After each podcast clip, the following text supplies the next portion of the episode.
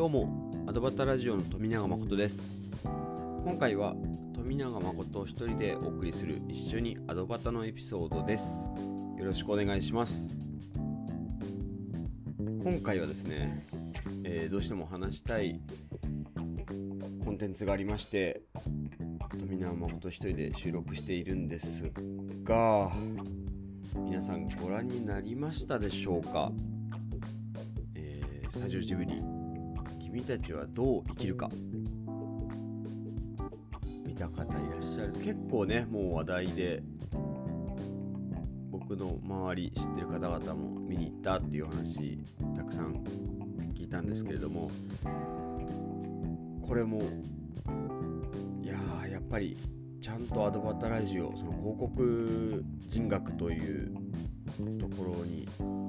踏み込んで話をしてる、まあ、広告について話してるラジオ番組ポッドキャスト番組なのでこの映画についてはきちんと僕らもフォーカスしていかなきゃいけないなと思いエピソードを収録しております。いやややられたと言いますかやったなと言いますかすごいなという一言なんですよ。結構今日、まあ、ここまでで調べましてですねどういうことが起こっているのかこの「君たちはどう生きるか」の映画周りでですねどういう形に今こう話題になってるのかっていうのを一通り調べました。もちろんあの僕も見に行きました。ただあのこのエピソードではですね基本的には内容に関しては全く触れません。あの内容はねぜひあの映画とかを話されてる番組で聞いていただけたらなと思うんですけどもちろんねあの僕これを見てどう思ったみたいなのあるんですけどそれよりも先に僕らはねこの「君たちはどう生きるか」のまあ宣伝をしていないっていうところ広告を打たなかった。ここにやっぱりアドバタラジオとしては切り込んでいかなきゃいけないなというふうに思ってます。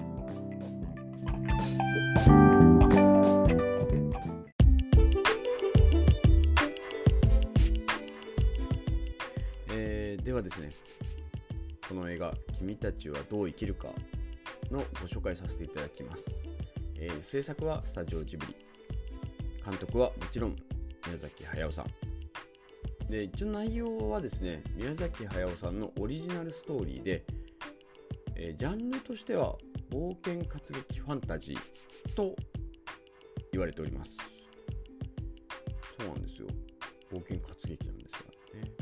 で、えー、公開日は2023年の7月14日。はい2週間前ですね。はい。に公開されましたと。すごいだからそこからずっと話題だし見に行きましたとかっていうね SNS での投稿もずっとある状態なんですけども何を隠そうこの映画。全く宣伝をしなかった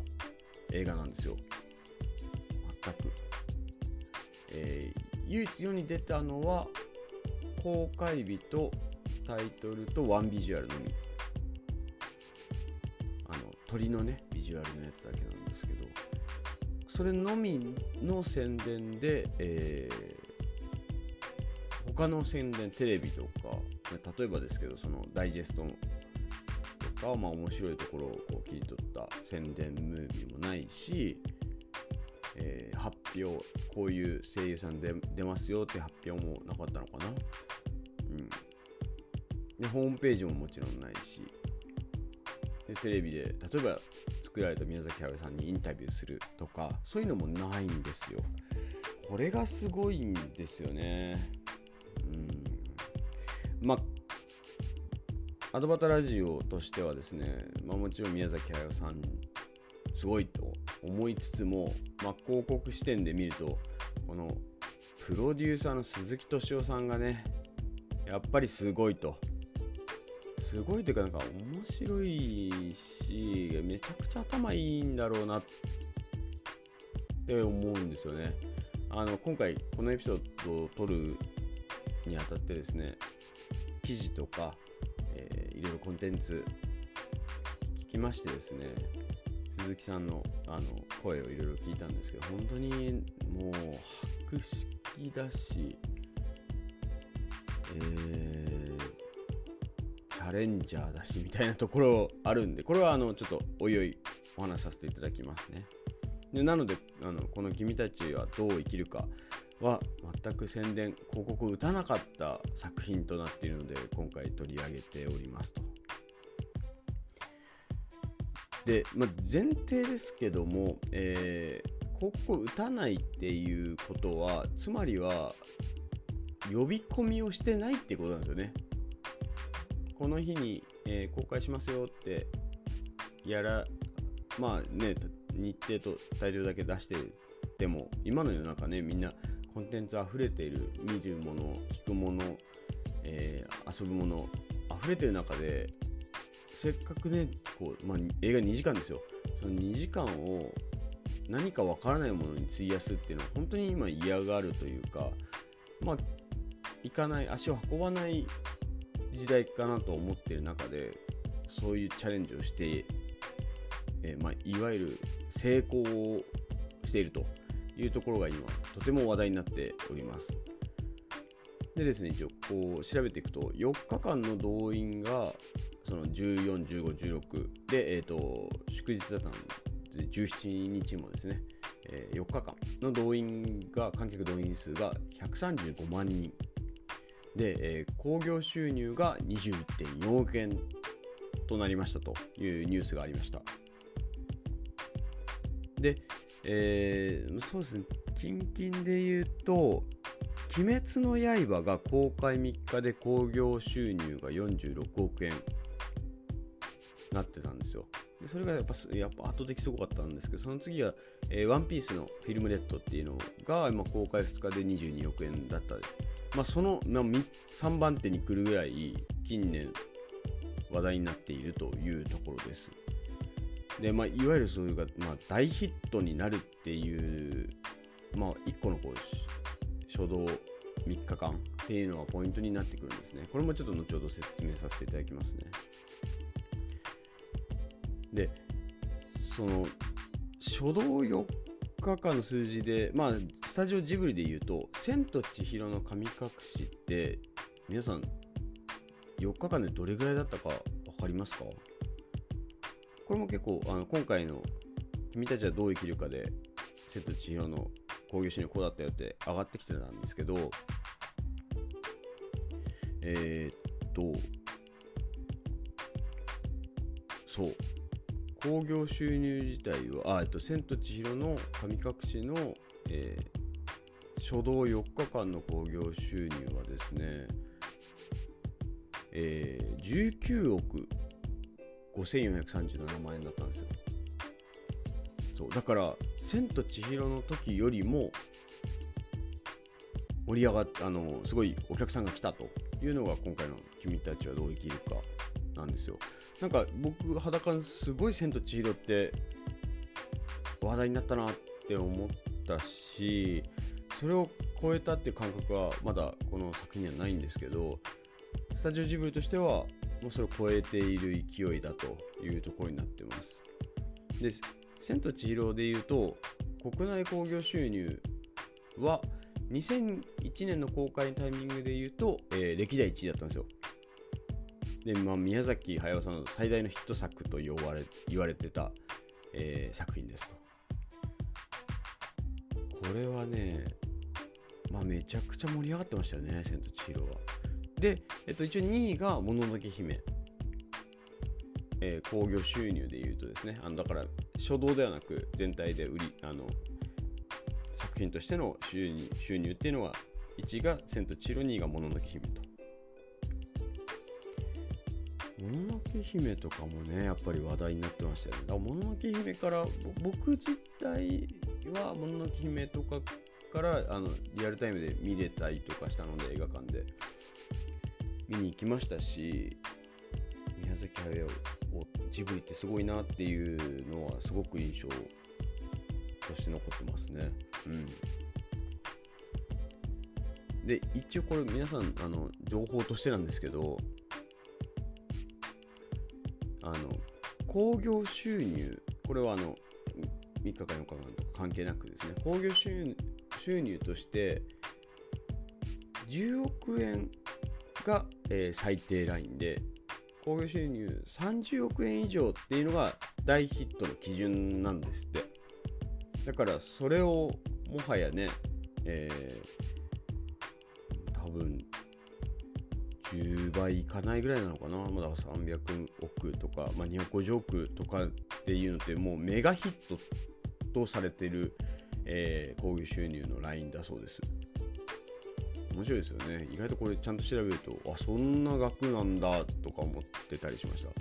で、えっと、千と千尋では、えっとまあ、リバイバル上映とかも重ねてたりするのでそれらも含めると316億円。ですと。ね、だからそこその大ヒットの基準の10倍以上の収入があの盛り上がりがあったと。で、えー、先ほどお伝えした「鬼滅の刃」の無限列車はこれはですね、えーと、404億円なんですよ。なので、えーと、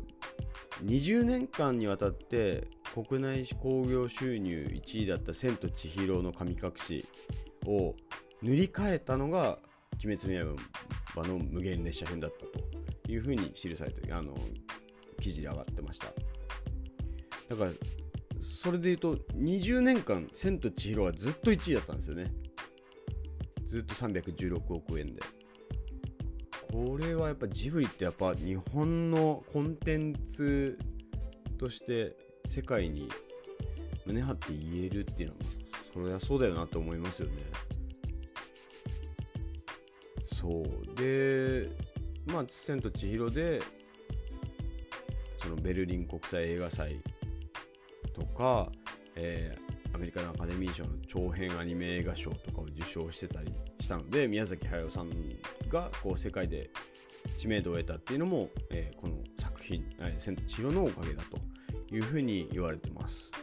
うん、面白いですよね。だからその「千と千尋」を超えるえー、初動の興行収入を今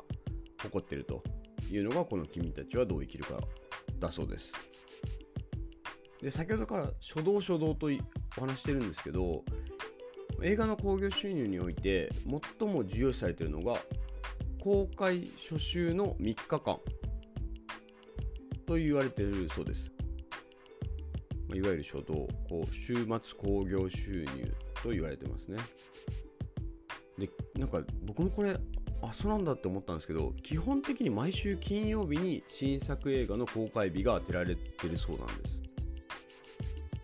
あそういえばまあ確かに金曜日に新作公開してまずあの映画館で見れるっていうのは、まあ、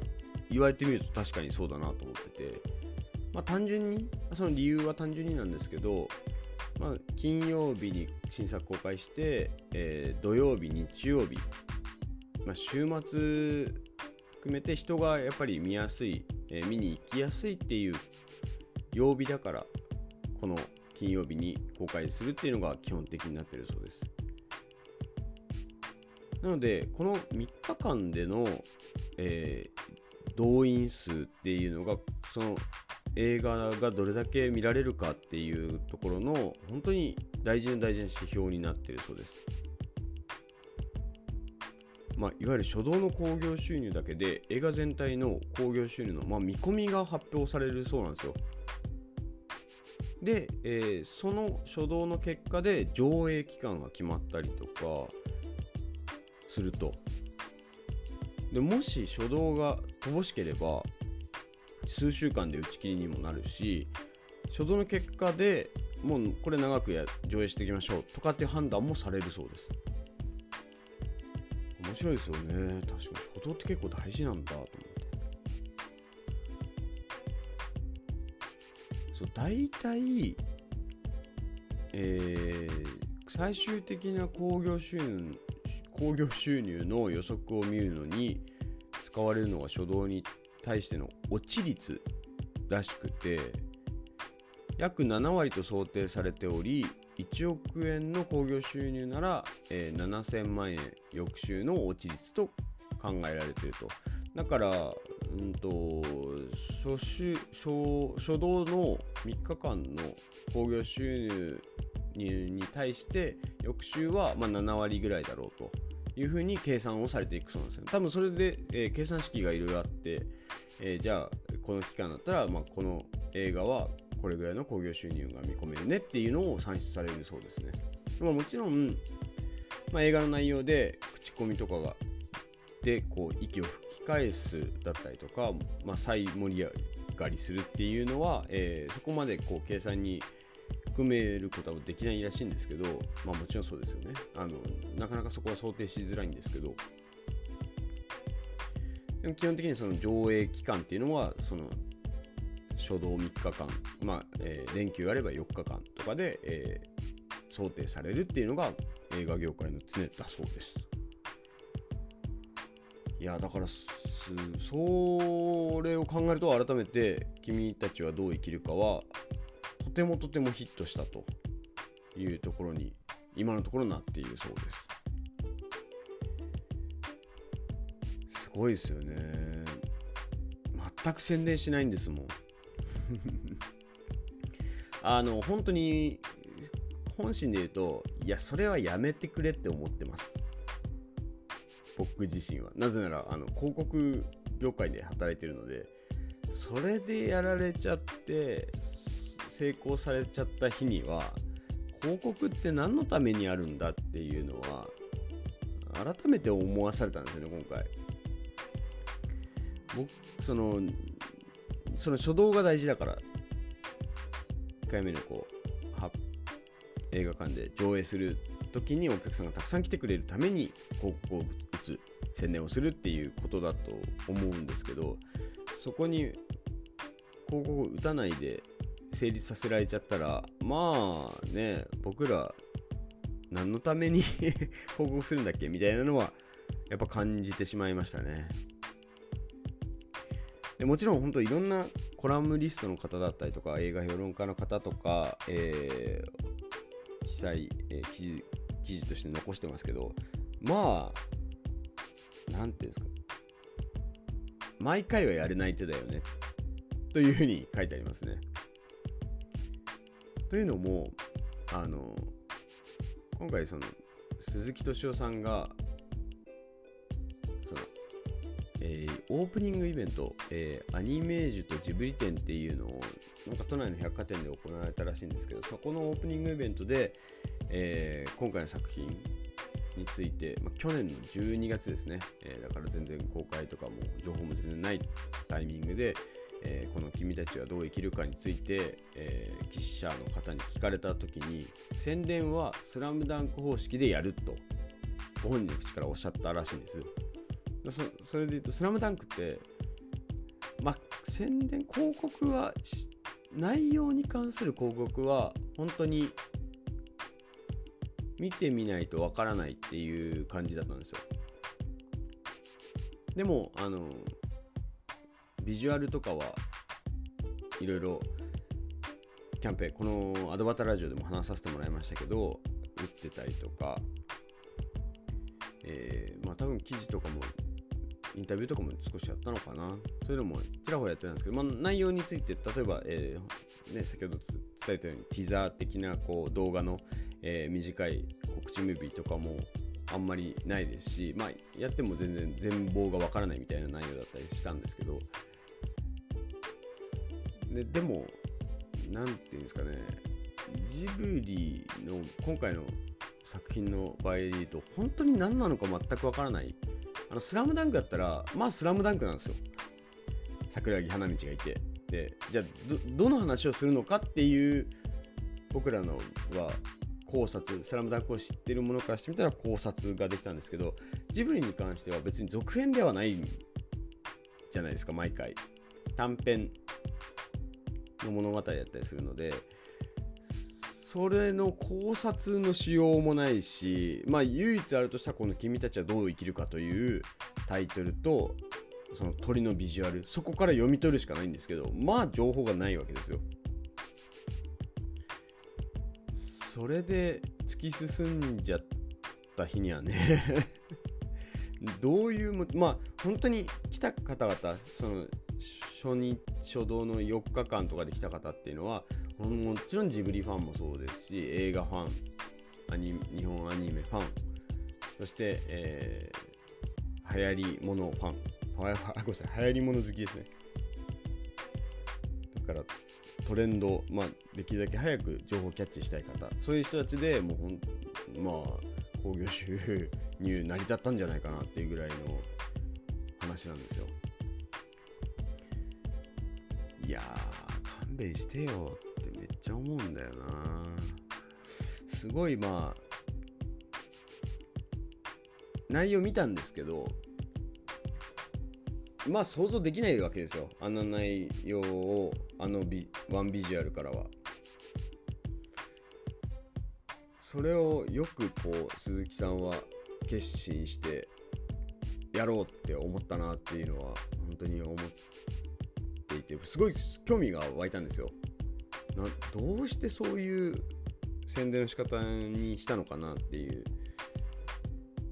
でもちろん本人としてもまだ全然語ってない部分多いんですけど、えー、意外と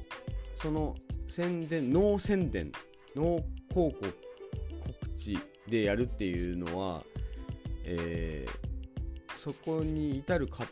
まあ、思いとかっていうのはいろんな、えー、コンテン媒体だったりとか、えー、ご本人がやってらっしゃるラジオでも語られてたりするんでそこら辺を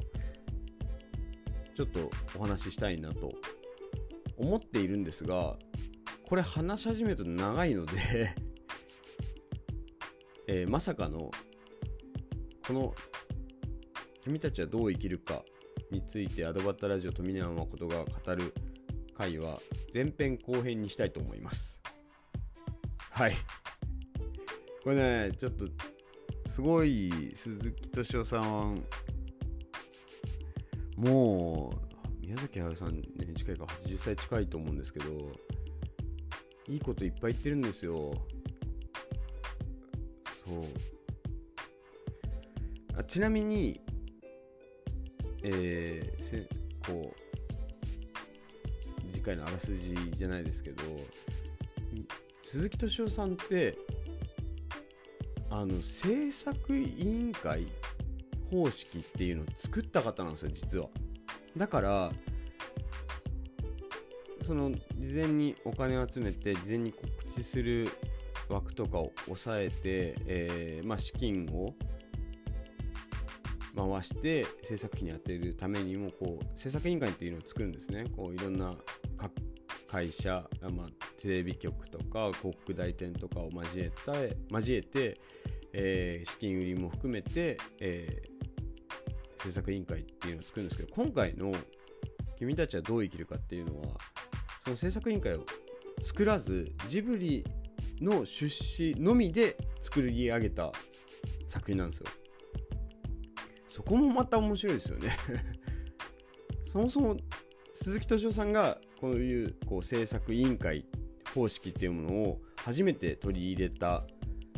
方なのにそれをあえてご自身は作らずやられたと。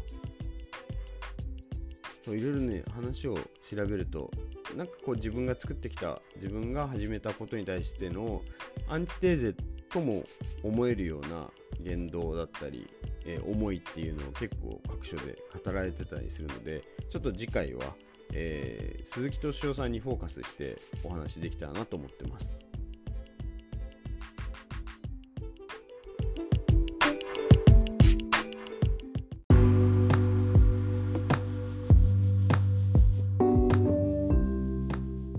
はい、ここからエンディングです。ちょっとすいません。まさかの、えー、2部構成にしちゃいました。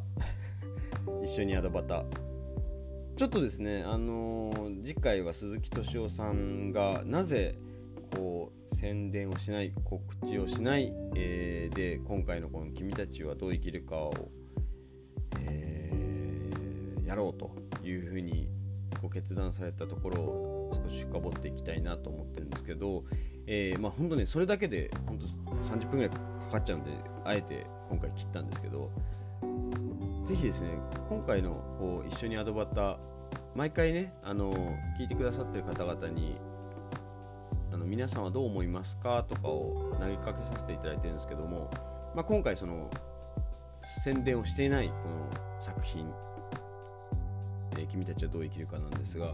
ぜひですね僕すごい興味あるのが皆さんが映画を見に行く時の決め手って何なんだろうなっていうふうにこの話を調べながら思いました、えー、もちろんもともと好きとか続編とかはやっぱそうなるんですよね。エピソード123とかもそうですしシリーズものもそうですし。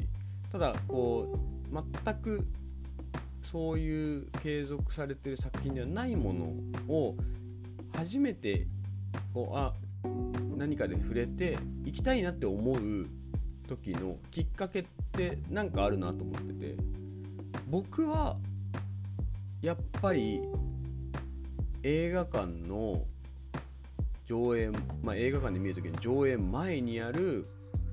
えー、作品のティザー動画告知動画が一番影響を受けるなと見に行きたいなと思うきっかけなんですよ。テレビよりかはそうですね。やっぱそれかな。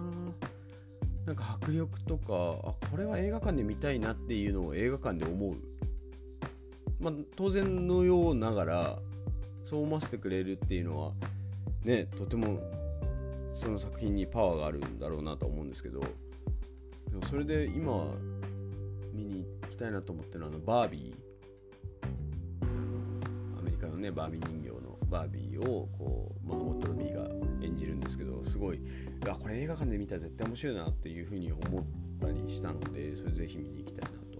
まあ、大体他は口コミというかまあ口コミだけじゃなくてえー、いう友達とか会社の人とかがおすすめしてくれたものを映画館で見に行くっていうのはあるんですけどそれ以外は何もないなと勝手ながら思ってますなんかね人によってはもしかしたら映画の評論のあの人の紹介だったり紹介で、えー、よかったから見に行くとかもあると思うんですけどちょっとぜひねこれ皆さんに呼びかけたいなと思ってます。ハッシュタグ、えー、一緒にアドバター、一緒にはひらがなで、アドバターカタカナで、ぜひ SNS だったりとか、えー、Spotify だったらコメントで残せますので、えー、私はこういうのが一番きっかけとして多いなっていうのを投稿いただけたらなと思ってます。結構、なんだろうな。うん、そうですね。まあ、あと、これは見とけみたいな世の中的な風潮とかのものは見に行ったりするんですけど、これ皆さん映画館に足を運ぶきっかけで考えてもらえると嬉しいです。ネットフリックスとかはねまたちょっと違ったりするんで、に足を運ぶって本当にローその映画代以上にこう時間を費やしたりとかもう2時間携帯電話を触らない時間になるわけじゃないですか。まあ、大体長くて2時間か。それをその時間を作ってでも見に行きたいっていいその制限を受けてでも見に行きたいと思える作品に出会うきっかけをね是非教えてほしいなと思ってます。はい。というところで、えー、今回の「一緒にアドバタ」以上となっております、えー、次回はできるだけ早々にあの鈴木敏夫さん鈴木敏夫プロデューサーの今回の狙い思いっていうのを中心としたエピソードを撮ってあの配信していきますのでそちらもぜひ聴いていただけたらなと思います、えー、ありがとうございました。